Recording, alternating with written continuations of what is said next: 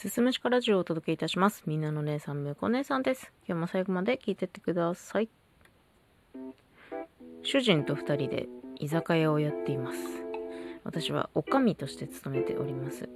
でですね、この私たちの居酒屋っていうのは、店名がちょっと変わってるかもしれないです。まあ、店名は二人で考えたんですよね。なるべく短くて、で、覚えやすいもの、なるべくひらがなっていう風に決めてつけた名前で、まあ一応なんだろう、他のお店と被ってないか、もうその事前に検索かけて、まあ大丈夫だったのでそのまま採用したんですよ。ただね、あのまあこの店名含めてお店を始める前に店でどういうメニューを出したいどういうコンセプトでやりたい店名はこうしたいなどなどねいろんな会議をもう夜中の2時とかにやってたんですよねだから結構深夜のノリでつけた名前みたいな感じになっちゃってんだけどだからね結構いろんな候補があって他の候補になんか下り坂とかねあったんですけどねそれにしなくて本当に良かったなっていうふうに思ってますねでまあオープンして2年くらい経った頃なんですけど、珍しく道外から1人で来たお客様がいたんですよ。男性の方だったんですけど。で、話を聞くと、実は東京に同じ名前の居酒屋があって、その方、その常連さんだって言うんですよ。で、東京のお店の皆さんが、なんか、私たちのことをすごく気にかけてくれていて、なんか話題に出してくれてたみたいなんです。なんか北海道に何々っていう居酒屋あるんだってよみたいなのをすごいなんか気にかけてくれてるみたいで。で、たまたま、その、まあ、今回来てくれた常連さんが北海道旅行に一人で来るっていうことだったので、あ、それなら、そのお店寄ってみるよっていう話になって、じゃあこれ渡しといてくれって言って渡したいお土産とか、あとその東京のお店のショップカードとかね、あとフライヤーとかもいろいろもらったんですよ。で、もうさらに驚いたのが、メッセージムービー撮ってくれてて、その常連さんのスマホで見せてくれたんですけど、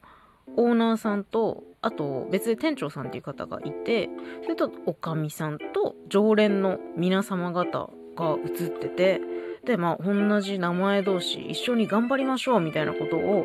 動画で伝えてくれたんですよね。で、もうその頃、そのオープンして2年ぐらい経った頃の私たちっていうのはまあ今までの店市場でも結構大きめのトラブルあった頃だったんですよ。でめちゃめちゃ落ち込んでたら本当にもうどん底ぐらいまで落ち込んでたからもうその出来事がすごい嬉しくてめちゃめちゃ励まされましたね。でもうまたその常連さんのスマホ借りて私たちもお返事ムービーをね撮らせてもらって、どうも北海道の何々ですって言って、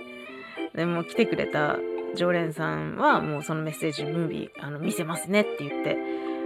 お帰りになったんですけど、で、まあ、その後ですね、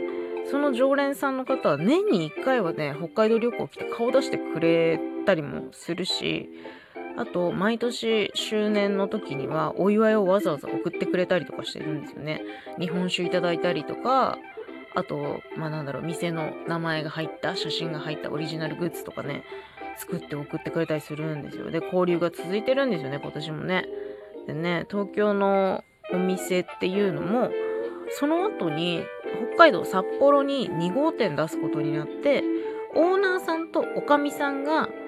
こう、なんかたまたま結婚して夫婦で札幌の2号店の方に移動してきたから、私たちも一回ちょっとね、顔出させてもらいましたね。たまたま札幌方面行くことあったから、これちょっといいかんばないな、っつって。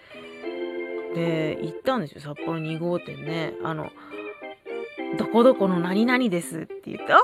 ーみたいな、もうそれはもう大歓迎。もうね、すごいエネルギッシュなオーナーさんとおかみさんでしたね。すっごい元気もらいました。で、また大量のお土産もらって。